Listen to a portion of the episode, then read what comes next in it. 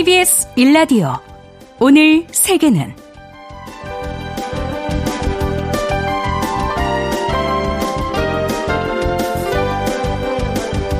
안녕하십니까? 아나운서 이승현입니다. 어제 강원 영동 지역에는 20cm가 넘는 폭설이 쏟아졌습니다. 강릉은 매화꽃이 필 정도로 이례적으로 따뜻한 봄 날씨가 나타났다가 하루 만에 다시 겨울로 돌아갔습니다.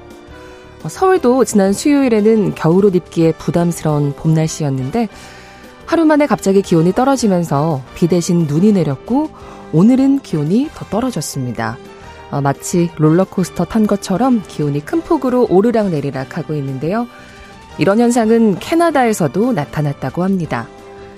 캐나다 서부에서는 지난 1월 중순에 영하 50도의 극한의 강추위가 나타났는데 2주 만에 다시 영상 18도까지 기온이 오르면서 1월 역대 최고 기온을 기록했다고 하는데요. 음, 점점 더 심하게 변덕스러워지는 이런 날씨. 당황스럽기도 하고 걱정도 됩니다.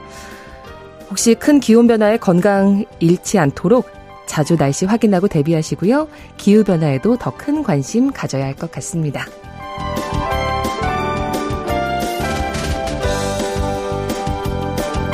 오늘 주목해야 할 국제사회 뉴스 헤드라인 뉴스와 키워드로 정리해드리고요. 캐나다에서는 집값을 낮추려고 유학생을 줄일 계획이라고 하는데요. 통신원 취재수첩에서 자세히 전해드리겠습니다. 그리고 글로벌 이슈 초대석에서는 이란에서 온 키미야 씨와 함께 이란과 한국 문화에 대해서 이야기 나눠보죠. 2월 16일 금요일 KBS 일라디오 오늘 세계는 시작합니다.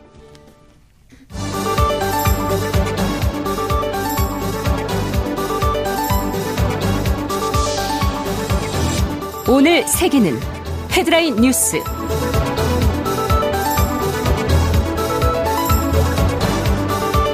예멘의 친이란 반군 후티가 홍해와 아라비아해를 잇는 아덴만에서 영국 선박을 공격했다고 밝혔습니다. 영국의 해상 보안업체 암브레이도 아덴만 동쪽에서 벌크선 한 척이 폭발성 발사체의 표적이 됐다면서 발사체가 선박에 명중하진 않았고 배관이 손상돼 기름이 유출됐을 뿐이라고 설명했습니다. 영국 해사무역기구도 승조원과 선체는 무사한 것으로 보고됐다면서 배가 다음 기항지로 이동하고 있다고 전했습니다. 한편 미국도 최근 홍해와 아덴만에서 화물선 관련 정보 수집을 해온 이란 군함 MV 베시아드에 사이버 공격을 가했다고 밝혔는데요.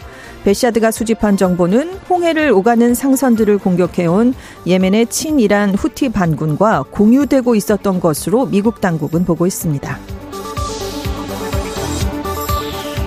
이집트 정부가 이스라엘군의 공격이 가자 지구 남부로 확대되면서 팔레스타인 난민이 대규모로 자국으로 밀려 들어올 것에 대비해 대규모 난민 수용 캠프를 만들고 있다고 월스트리트 저널이 보도했습니다. 이집트 당국은 가자 지구와 인접한 시나이 사막에 약 20제곱킬로미터 면적을 둘러싸는 콘크리트 방벽을 건설하고 있는데요. 여의도 면적의 약 7배에 달하는 크기입니다. 해당 지역에는 10만 명 이상을 수용할 수 있을 것으로 이집트 당국은 보고 있습니다. 그동안 이집트는 가자지구 남부에서 팔레스타인 주민들이 이스라엘 공세에 떠밀려 이집트로 넘어오는 걸 수용할 수 없는 레드라인으로 설정을 해놨습니다. 그리고 이스라엘과의 외교 관계가 파탄에 이를 수 있다고 경고를 해왔는데요. 월스트리트저널은 대규모 임시 수용시설의 건립은 팔레스타인 난민 유입 시나리오가 현실이 될 위험이 커졌다고 이집트가 보는 신호라고 분석했습니다. 4개월째 이어지고 있는 가자지구 전쟁이 끝나더라도 200억 달러, 약 26조 원 정도의 전후 재건 비용이 필요하다고 유엔 개발회의가 밝혔습니다.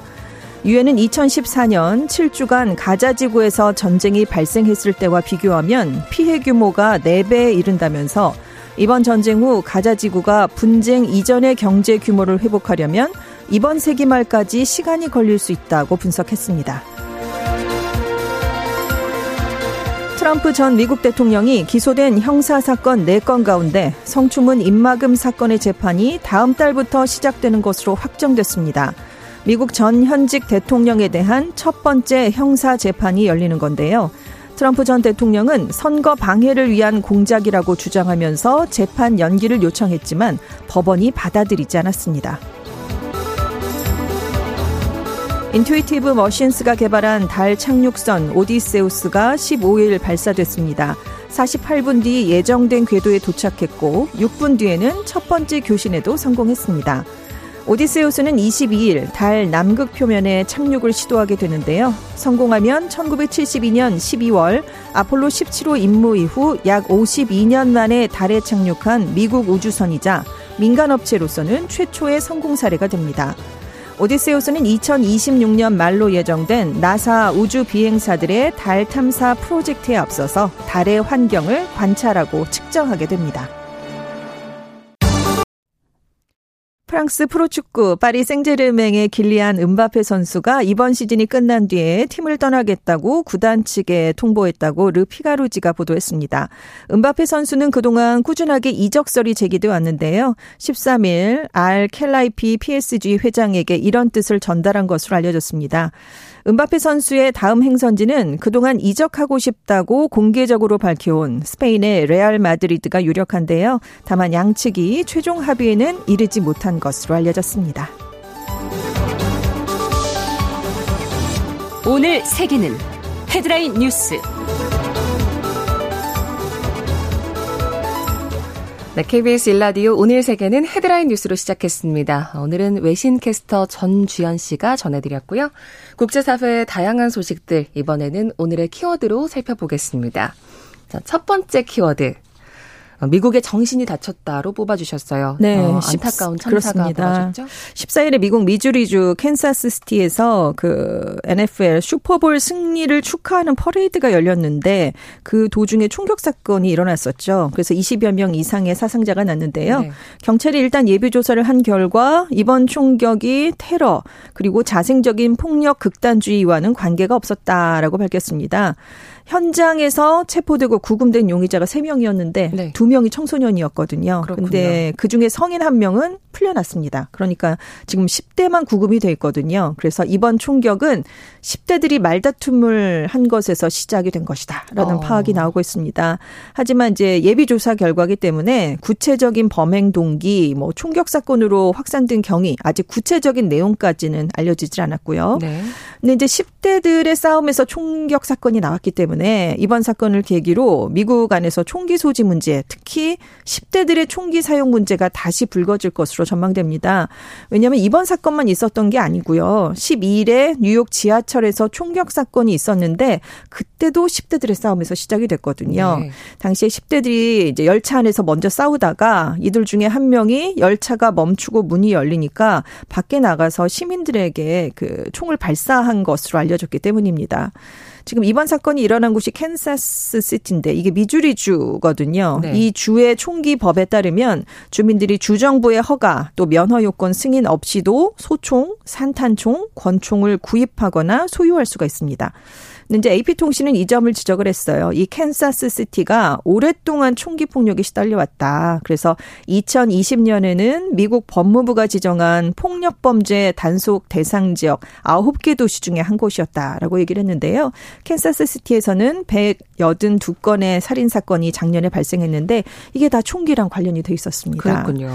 일단 바이든 대통령이 이번 총격 사건이 발생한 이후에 오늘 캔사스 시티에서 기쁨이 비극으로 바뀌면서 하면서 미국의 정신이 심하게 다쳤다라고 얘기를 했습니다. 그러면서 연방 차원에서 총기 규제를 강화해야 한다고 다시 한번 촉구했습니다. 예, 도시 전체가 축제 분위기로 네. 물들었다고 하는데 그렇습니다. 너무 안타깝고요.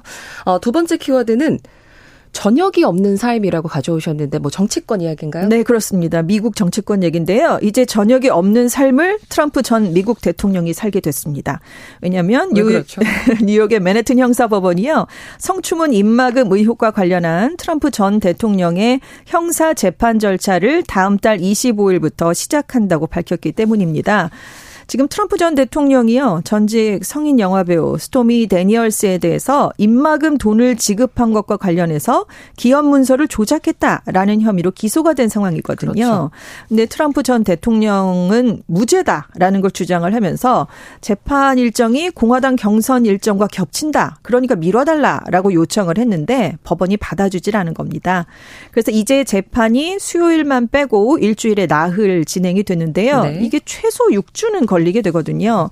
근데 미국 형사 재판은 피고가 재판정을 떠날 수가 없습니다. 그러니까 트럼프 전 대통령이 이제 3월 말부터 한 달 반 정도는 거의 법원에 매일같이 출석을 해야 돼요. 그러니까 오. 3월 말부터 5월 초까지 유세 지장이 지금 생기게 됐습니다. 그래서 트럼프 전 대통령이 낮에는 재판에 나가고 저녁에 유세를 다니겠다 이렇게 얘기를 해서 이제 저녁이 없어지게 된 겁니다. 아, 한 5월 초 무렵에 결론이 날 걸로 지금 예상이 되고 있어서 그렇군요. 그렇습니다. 그래서 이번 재판 말고 도 1, 1월 6일 의사당 난입 사태, 2020년 대선 결과 뒤집기 의혹, 기밀 문건 유출 혐의로도 기소가 돼 있거든요. 다만 이번 맨해튼 형사법원을 제외하고 다른 공판 일정은 아직 확정이 되진 않았습니다. 예. 어, 트럼프 전 대통령 이야기 조금 더 하기 전에 어, 저희가 먼저 좀 양해 말씀을 전해드리겠습니다. 어, 헤드라인 뉴스 전해드리면서 배경음악에 다소 문제가 있었습니다. 청취자 여러분들께 양해 부탁드리겠습니다. 네, 트럼프 전 대통령 이야기 계속 이어가죠. 어, 지금 사법 리스크가 사실 상당히 여러 가지가 걸려 있지 않습니까? 네. 이게 선거 자금에도 영향을 줄 수 있다. 이건 어떤 얘기인가요? 그러니까 트럼프 전 대통령이 지금 선거 자금을 많이 모아놨는데 그 중에 상당 부분을 법률 비용으로 써야 된다는 얘기입니다. 그래서 사실 대선 본선 레이스가 7월에 시작이 그때 서야 되는데 자금이 그때 좀 많이 바닥이 날 수 있다라는 걸 블룸버그 통신이 지적을 한 거예요. 네. 작년에 트럼프 전 대통령이 법률 비용으로만 우리 돈으로 683억 원을 썼습니다. 거의 700억 네, 원을 썼다고요? 그렇죠. 근데 추가로 쓸 수 있는 금액이 한 354억 원 정도가 있거든요.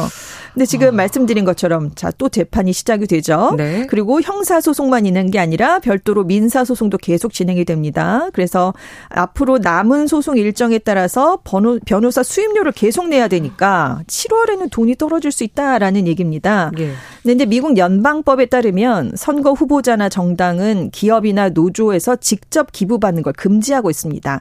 대신에 PAC이라고 해서 네. 정치활동위원회를 설립해서 거기를 통해서 자금을 받아야 되거든요.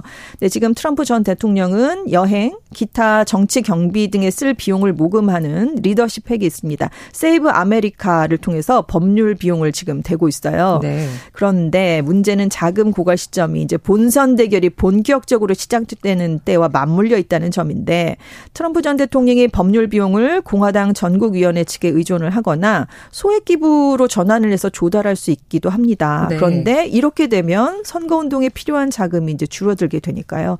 아무튼 사법 리스크가 영향을 트럼프 전 대통령에게 주게 됐습니다. 어, 지난해 지금 680억 원을 썼고 네. 지금 올해도 지금 상당히 지금 법률과 지금 선거와 함께 네. 지금 돈을 써야 되는 상황이니까 그렇습니다. 어, 아주 쉽지 않은 상황이 됐네요. 작년엔 그래도 경선이 없었잖아요. 어. 근데 올해는 경선을 엄청나게 많이 해야 되는데 가장 중요한 네, 예. 돈이 더 들어가는데 지금 이런 상황이 발생했습니다. 세 번째 키워드 늘려야 산답니다. 어떤 얘기인가요? 네, 나토가 방위비를 늘려야 살게 됐습니다. 북대서양 조약기구 회원국 국방장관들이 15일에 회담을 가졌는데요. 스톨텐베르그 사무총장이 현재 안보 상황이 급속히 악화하고 있는 걸 감안해 볼 때 아직은 나토 동맹에 대한 임박한 군사적 위협은 없지만 이제 좀 방위비를 늘려야 되겠다 이런 발표를 내놓은 겁니다. 그래서 올해 회원국들 18개 국가의 방위비 지출이 국내 국내 총 생산의 최소 2%를 넘을 것으로 기대한다라고 얘기를 했는데요. 워낙 이렇게 하기로 협약을 맺었지만 이걸 지키는 국가가 별로 없었습니다. 네. 2014년에 이 기준을 충족시키는 회원국 3개밖에 없었거든요. 그렇군요. 네. 근데 이제 이번 발표에 따르면 유럽의 나토 회원국들이 올해 방위비로 투자할 금액이 총 3,800억 달러, 우리 돈으로 506조 원이 넘을 것으로 전망이 됩니다. 그래서 2024년 말까지 유럽의 나토 회원국들, 캐나다 하다가 2014년에 약정했던 금액보다 추가로 6천억 달러 이상을 더 지출할 예정이다라고 설명을 내놨습니다. 네. 그리고 이제 우크라이나에 대해서도 무기 지원 또 나토의 무기 생산량을 늘리는 문제도 이번에 논의가 됐고요. 이 나토가 지금 31개 회원국인데요. 트럼프 전 대통령이 최근에 방위비를 분담하지 않는 회원국을 러시아가 침공하도록 독려할 수 있다 이런 얘기를 했거든요. 그렇죠. 그래서 논란이 아주 크게 일었는데 아, 외신들이 이 점을 감안해 서 이번 회의가 끝난 뒤에 나토가 미국의 집단 안보 공약에는 변함이 없다라는 점도 그래서 강조를 했다라고 음, 전했습니다. 그럼 발언이 좀 영향이 있었다 이렇게 들을 수 있겠네요. 네. Gang of Eight를 소집하라. 네. 아, 이거는 여덟 명의 어, 갱을 소집하라. 네. 여덟 명을 또좀 안 좋은 얘기인가요? 네, 백악관이요. 15일에 러시아가 위성 파괴용 우주 무기를 개발하고 있다라는 정보를 공식 확인해 줬습니다. 어. 앞서 마이크 터너 하원 정보위원장이 그 전날에 심각한 국가 안보 위협이 있다라면서 문제를 제기했고요. 바이든 대통령에게 이것과 관련된 기밀을 해제하라라고 요구를 했는데요. 미국 국방안보 관리들 의원들이 곧바로 기밀에 대한 브리핑을 받는 상하원 양당 지도부 8명을 뜻하는 Gang of Eight를 소집을 해서 아. 지금 비밀리에 얘기를 나눴습니다. 상원, 하원, 양당의 지도부가 8명이군요. 네, 합치면? 그렇습니다. 네. 이 존 커비 백악관 국가안보 소통 보좌관이요. 위협의 구체적인 성격에 대해서 공유할 수 있는 내용은 제한적이다. 그래도 러시아가 개발 중인 대위성 역량과 관련이 됐다고는 말할 수 있다. 하지만 러시아가 이걸 지금 운용을 하고 있다거나 배치한 건 아니다라고 이렇게 좀 부연 설명을 했는데요. 네. 일단 뉴욕타임스는 러시아가 개발 중인 무기랑 관련해서 인공위성을 겨냥한 것이다. 미국과 동맹국의 민간 통신, 우주 감시, 군사 지휘나 통제 시스템을 파괴하는 것과 관련이 있다라고 했는데 미국이 지금 그런 무기에 대응해서 위성을 방어할 능력은 없다라고 지적을 했었습니다. 네. 그리고 작년 12월에 헤인스 국가 국가정보국장도요. 중국과 러시아가 인공위성을 파괴하거나 그 작동 작동을 방해할 수 있는 대우주 무기를 개발하고 있다. 그래서 위협이 커지고 있다 이렇게 지적을 한 적이 있었는데 지금 일단 러시아가 개발하고 있다고 백악관이 확인까지는 그러니까요. 해준 셈입니다. 하지만 그렇다면 러시아가 개발하는 무기가 핵무기 아니면 원자력을 기반으로 한 것이냐라고 기자들이 추가 질문을 했더니 네. 거기에 대해서는 공개할 수 없다. 이건 기밀이라는 얘기죠. 네. 다만 이 무기가 지상이 아니라 우주에 배치된다면 러시아도 가입해 있는 우주 조약에는 위배될 수 있다고 언급을 했는데요. 지금 우주 조약이라는 게 1967년에 발효된 조약입니다. 미국과 러시아도 서명을 해놓고 있는데 우주에 핵무기 같은 대량 살상 무기를 배치하는 걸 금지하고 있고요. 우주를 평화적인 용도로만 사용할 수 있도록 규정해 놓은 내용이 담겨 있습니다. 예, 우주 조약을 지금 위반한다고 이런 식으로 어쨌든 압박으로 지금 네. 사용을 하는 것 같은데 어, 다섯 번째 키워드 넘어가는데 조금 어, 좀 긴장이 되네요. 네. 지금 노래를 부르라고 적어주셔서 제가 좀 해볼까요? 다섯 번째 키워드. 점점 멀어지나 봐. 네, 아 좋습니다. 청취자 여러분들과 네. 멀어지고 있는 거 아니에요. 일본이 멀어지고 있는데요. 경제 대국 자리에서 점점 멀어지고 있습니다.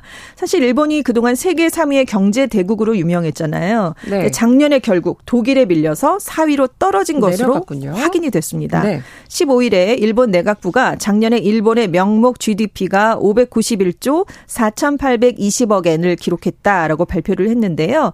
이걸 달러 달러로 환산을 해보면 4조 2,106억 달러입니다. 근데 독일은 작년에 달러로 환산해 봤을 때 4조 4,561억 달러였거든요. 독일보다 일본이 명목 GDP가 2,455억 달러가 적게 나타난 겁니다. 네. 근데 이제 일본의 경제 규모에서 독일에 뒤진 건 1968년에 서독을 제치고 미국에 이어서 세계 2위로 올라선 지 55년 만의 일이고요. 일본은 이미 2010년에 중국의 세계 2위 자리를 내준 적이 있습니다. 네. 근데 일본의 인구가 독일의 1.5배 수준이에요. 그런데 일본이 90년대 초부터 버블 경제가 붕괴된 이후에 경기 침체를 계속 겪고 있거든요. 그래서 일본 언론들은 2026년이 되면 일본의 경제 규모가 세계 1위 인구 대국인 인도에도 밀려서 5위로 더 떨어질 수 있다. 이런 전망을 내놓고 있습니다. 왜 이렇게 일본이 점점 멀어지는가? 지속적으로 인구가 감소하고 있고요. 노동 생산성이 낮고 산업 경쟁에서 좀 더디기 때문입니다. 음. 그래서 이것이 일본의 부를 점차 위축시켰다. 그리고 최근에서는 최근에는 이제 엔화 약세가 굉장히 네. 강하기 때문에 이 영향이 더해져서 결국 지금 내려가고 있다라는 평가인데요. 네, 그런 반면 반면에 네. 좀 일본이 그래도 아직 저력이 있다. 그렇죠. 내부에서도 좀 그렇게 생각을 하는 것 같아요. 그렇습니다. 일본 경제의 몰락은 그렇게까지는 아니다라는 이제 일본 언론들의 보도가 또 반박 보도가 나오기도 했는데 했는데요. 왜냐하면 지금 엔화 가치가 하락을 했으니까 이걸 달러화로 환산했을 때 GDP 규모가 상대적으로 낮아진 거다. 독일과 GDP 비교를 했을 때 달러로 환산한 게 아니냐라면서 음. 그래서 역전된 측면이 있다라고 반박을 하고 있고요.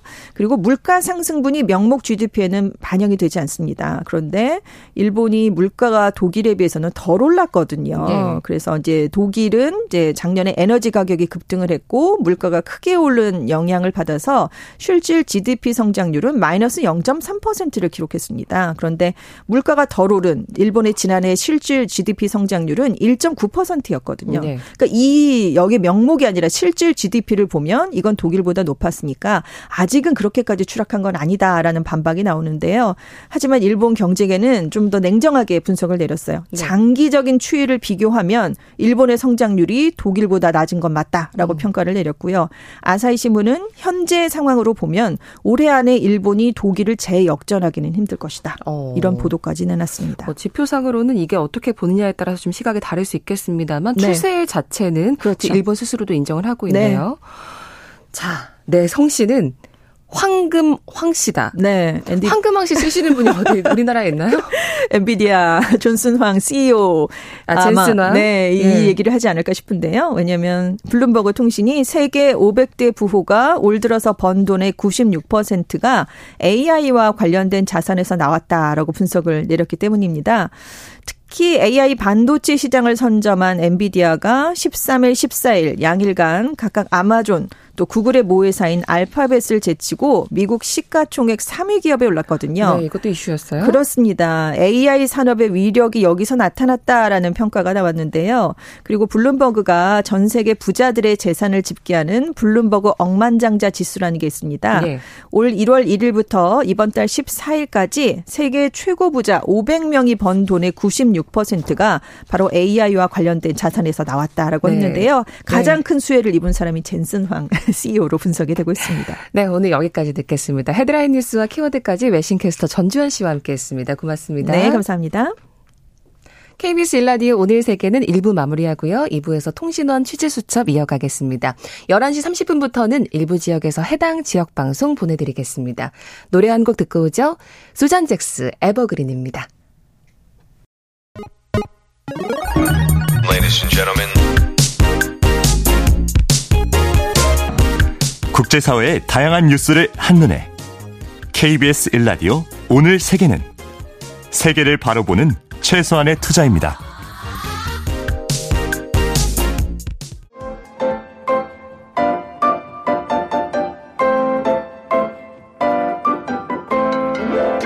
통신원 취재 수첩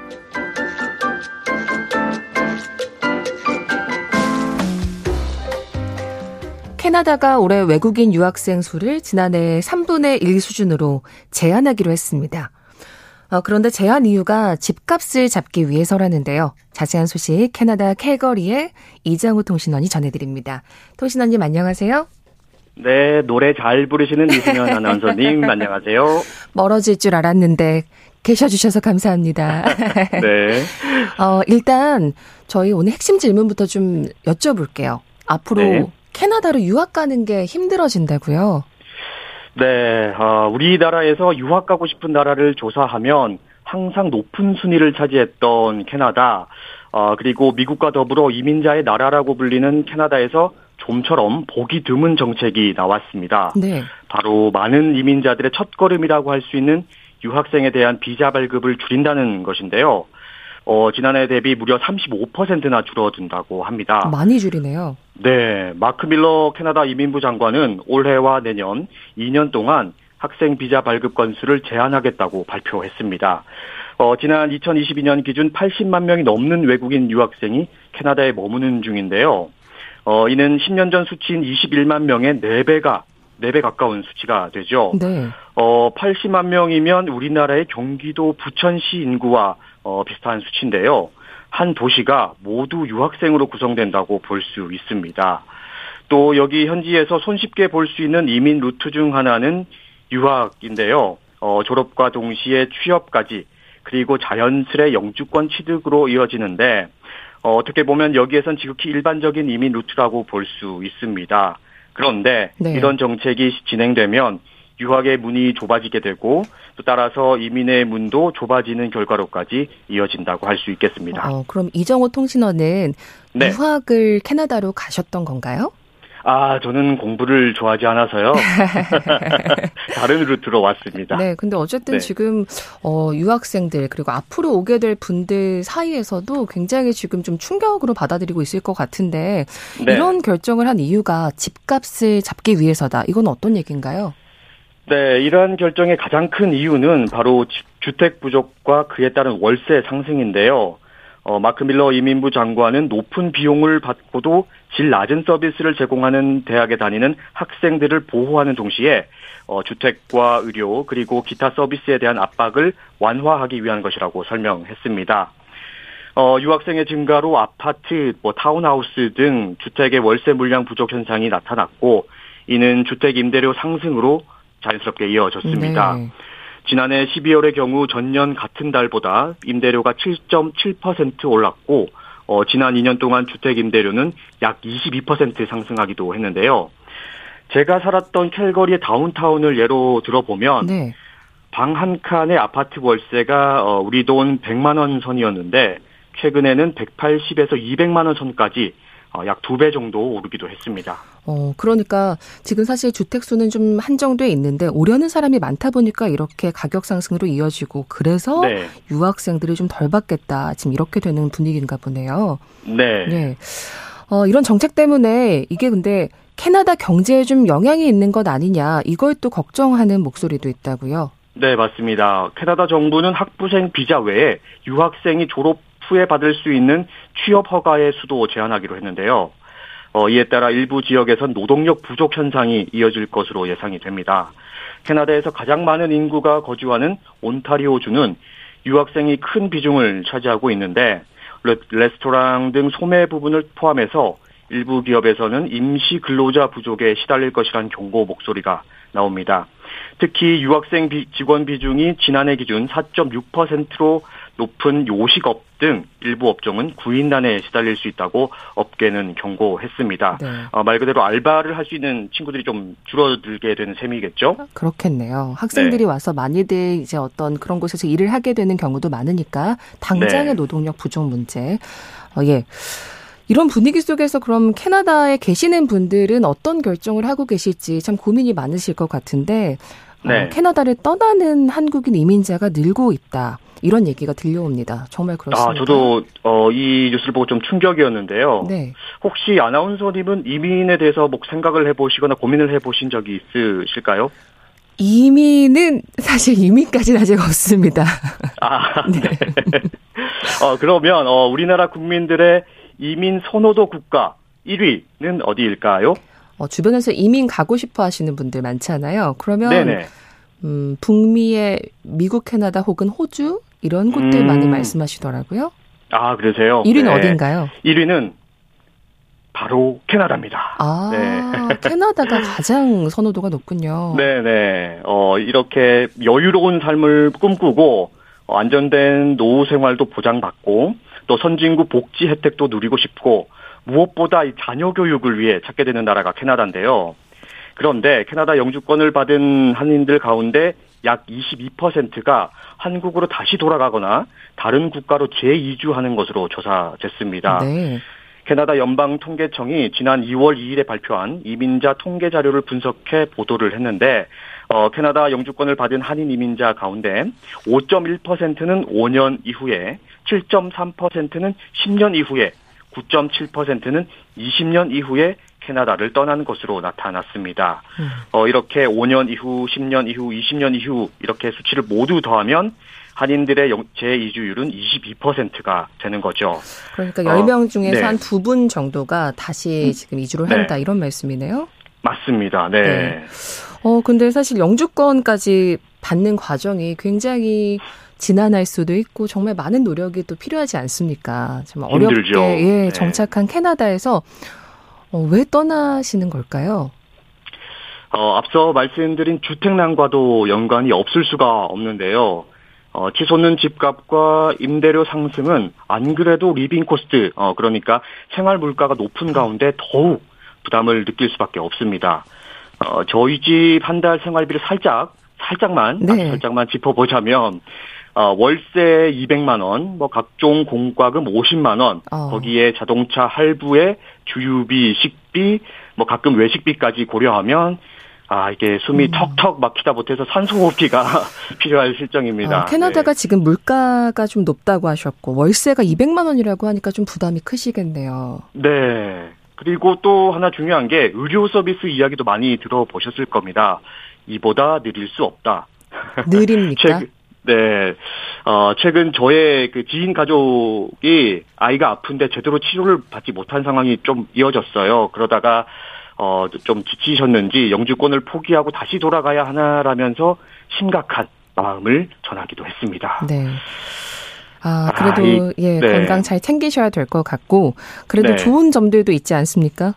네, 맞습니다. 아, 이게 제가 너무 또 안 좋은 점만 얘기했죠.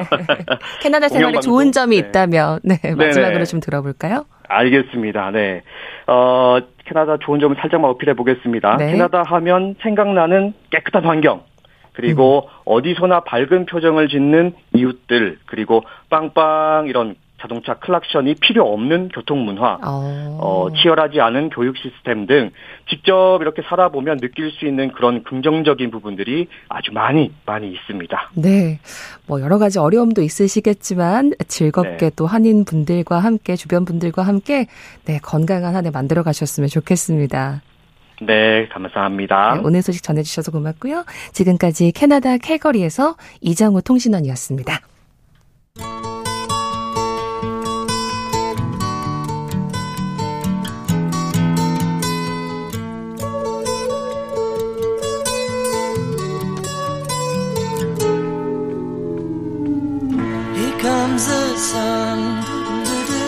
네, 금요일 글로벌 이슈에서는 고국을 떠나 한국에서 살고 있는 외국인의 삶의 이야기를 통해서 우리나라와 세계의 오늘을 살펴봅니다. 자, 오늘은 이란에서 오셨어요. 코마 씨, 키미아 씨와 함께 합니다. 어서 네, 오세요. 안녕하세요. 반갑습니다. 키미아입니다. 어, 정말 오시자마자 네. 너무나 참 아름다우시다. 그리고 참 네. 멋진 모습으로 나와주셔서 아, 너무, 네. 아, 제가 지금 굉장히 갑자기 너무도 기분이 아, 좋아지고. 감사합니다. 청취자 여러분들께도 이 에너지가 전해질 것 같은데요. 자기소개를 네. 부탁드릴게요. 저는 이제 한국에 온 지 6년 정도 됐고요. 2017년에 이제 17살 때 처음 왔어요. 네. 학교를 졸업하자마자 바로 한국으로 달려왔죠. 아, 네. 그러면 지금 오신 지 얼마나 되셨어요? 6년 정도. 6년? 네네네. 그럼 이제 23살? 23살이에요. 네, 맞아요. 그렇군요.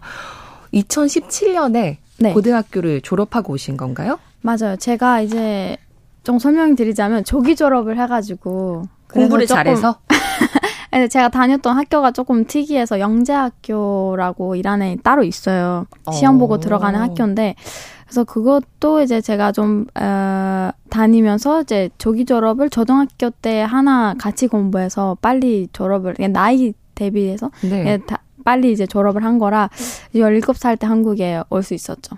그래서 한국어를 배우러 왔다가 이제 그 다음에는 학교에 입학하게 됐죠. 네. 어, 지금 그러면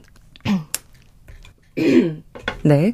어, 지금 그러면 학교에서 대학에서 지금 공부를 하고 계신 건가요? 대학도 졸업하셨어요? 맞아요. 이제 제가 처음에는 연세대 어학당에서 한국어를 공부하다가 성균관대 이제 인공지능 분야에 관심이 생겨서 음. 거기에는 이제 장학금을 받고 정부 저총 장학금이라고 그거를 선발이 돼서 네. 성균관대 다니고 이제 졸업을 합니다 이번에 축하드립니다. 네, 감사합니다. 이번 2월에 졸업을 하시는 네, 거예요. 맞아요. 오, 이런 또 레이스를 마치셨는데 그럼 인공지능이라고 말씀하신 걸 보면 네. 이과 우리가 흔히 말하는 이과생이신 것 같아요. 네, 맞아요.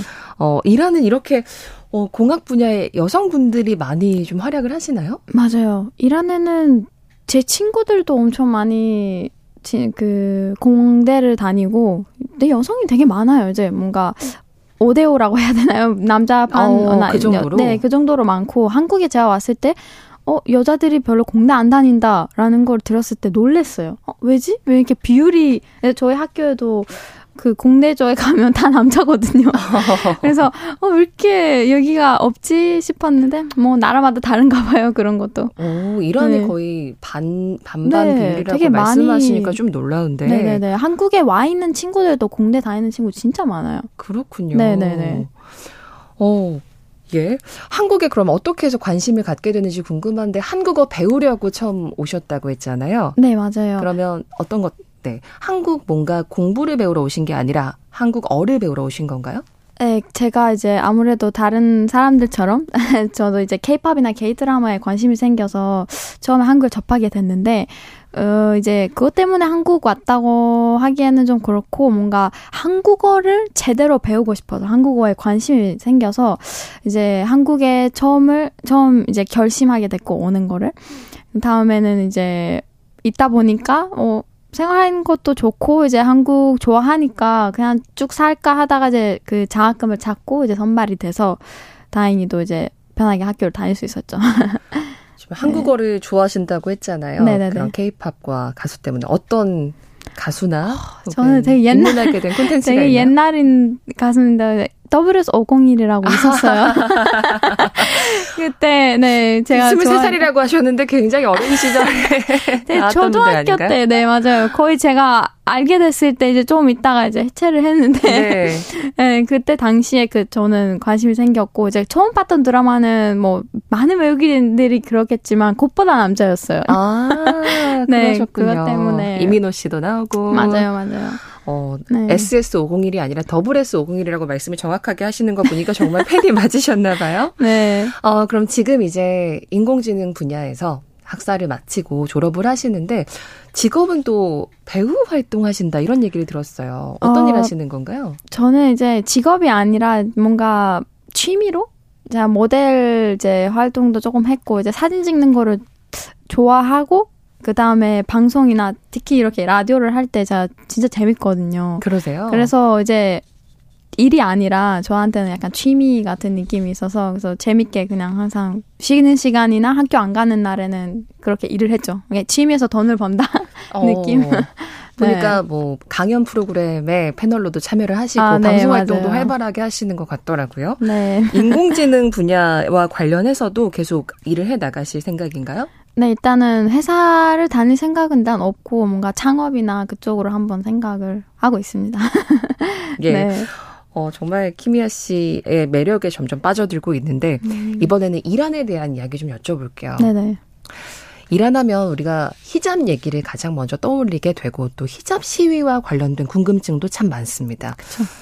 음, 이란 여성이라면 언제 어디서든 누구나 반드시 히잡을 써야 되는 건가요? 네, 이제 제가 설명을 해드리자면 이란에서 이슬람 국가잖아요, 이란이. 그래서 이슬람교의 율법이 법이 된 경우가 진짜 많아요.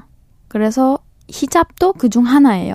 이제 음. 율법인데 원래 근데 법이 됐으니까 나라 이제 용통 안에 있으면은 네. 다 히잡을 써야 된다. 여성이면. 어. 그래서 외국인 여성분들도 이란에 가면 법을 지켜야 되잖아요. 나라의 법을. 그렇죠. 그래서 그냥 간단하게 쓰셔야 돼요. 네. 음. 간단하게. 네, 그, 뭐다 이란에는 얼굴 가리는 건 없거든요. 네. 그래서 그냥 에, 뭐 간단하게 이제 스카프를 쓰시면 되는데 이제 이란 사람들이들한테는 조금 더 어, 도덕 경찰이라는 게 있는데 네. 그 조금 감시를 더 강하게 하고 외국인들한테는 그렇게까지는 네. 않아. 몇 살부터 여성이 아이 때부터 히잡을 쓰게 되나요? 아 어, 여자들은 아홉 살 때부터 이제 음, 히잡을 이제 사춘기 때쯤에 네. 히잡을 쓰기 시작하고 이제 그렇군요. 남자들도 약간 이제 스킨십이나 이런 거는 남자들도 이제 15살 때부터 이제 뭔가 여자 남자 간의 스킨십이 금지돼요. 그것도 법에 지금 네, 규정이 되어 네, 있는 네, 네. 건가요?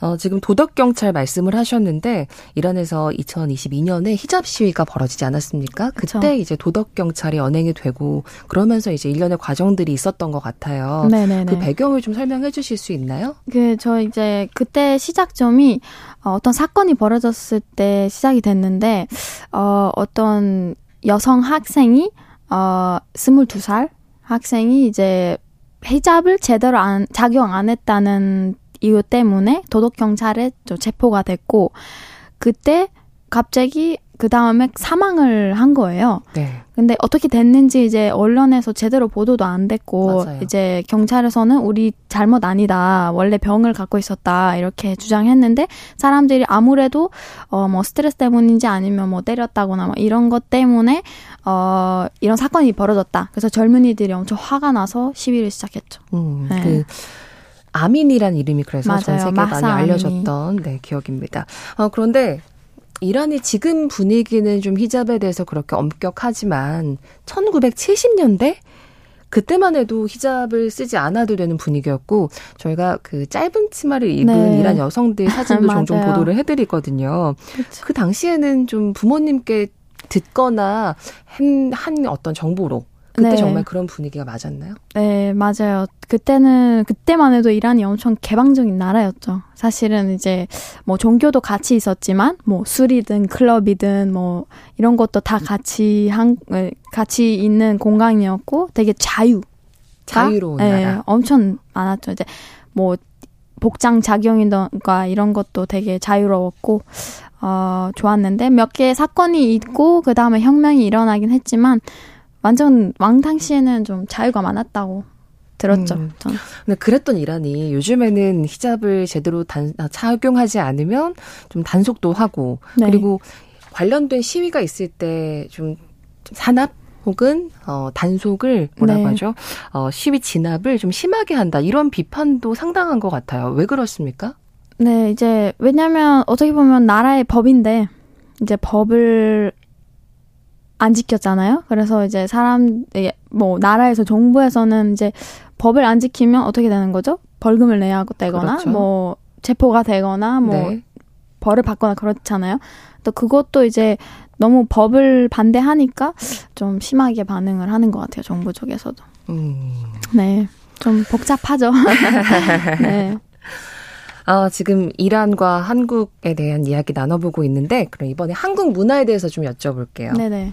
우리나라 처음 왔을 때 17살에 첫인상 어땠나요? 너무 좋았죠. 그때 왜냐면 전 사실 큰 기대 안 하고 왔어요. 왜냐면 뭔가 기대 많이 하면 실망이 커진다고 하잖아요. 어, 인생을 그렇게 빨리 다 터득하셨나요? 그래서 이제 어, 결심을 했을 때 그냥 뭐 드라마 이런 것도 많이 봤었는데 좀 한국에 다 많이 알아봤었어요. 네. 그래서 알아본 것들을 실제로 보니까 너무 좋았죠. 음. 네, 간 드라마 속 들어간 것 같고 뭔가 어 궁이나 이런 데 가면 한복 입고 아, 이런 거 체험 많이 했죠. 네네네네. 엄청 좋았어요.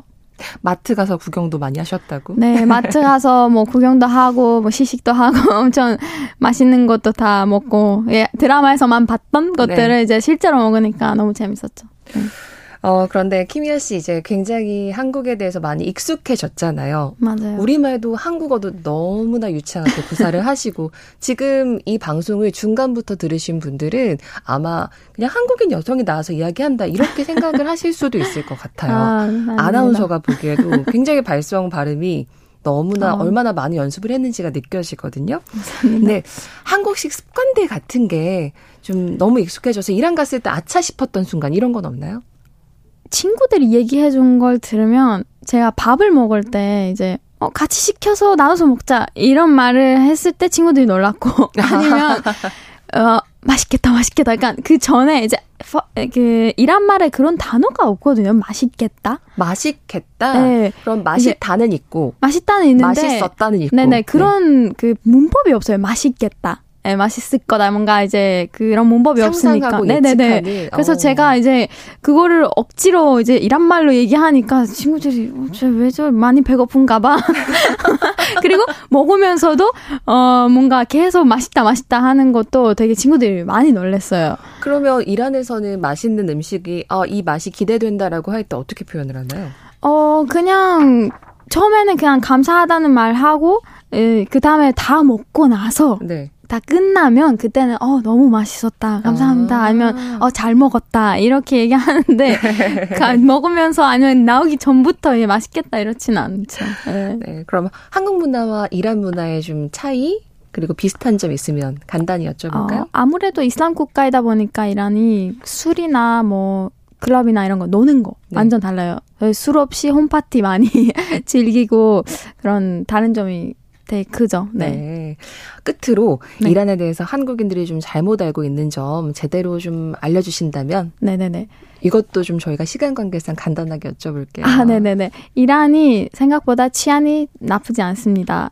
다음에 이란이 사막이 아니고 사계절이고 이런 것도 좀 어, 알, 알고 계시면 좋을 것 같고 어, 아랍이랑 이란이 완전 다른 나라이고 네. 다른 나라이고 언어도 다르다. 이렇게 어. 좀 간단하게 말씀드릴 수 있습니다. 네, 또 기회가 된다면 네. 더 깊은 이야기 나눠볼 수 있었으면 좋겠고요. 네. 키미아 씨와 이란과 한국에 대한 이야기 이야기해봤습니다. 자 마지막 노래 저희가 어. 키미아 씨가 신청하신 곡을 어. 준비했어요. 좋아하시는 곡이라고요? 네. 직접 소개를 좀 해주실까요? 도도감벼라는 노래 가밀라 노래인데요. 네. 제가 얼마 전에 멕시코 갔다 와서 계속 스페인어 노래 듣고 있거든요. 아. 네, 그중 좋아하는 노래입니다. 가사가 예뻐서 한번 들려드리고 싶었어요. 네, 이 곡 전해드리면서 방송도 마무리하겠습니다. KBS 일라디오 오늘 세계는 이었고요. 저는 다음 주 월요일 오전 11시 5분에 다시 찾아뵙겠습니다. 이승현이었습니다. 고맙습니다.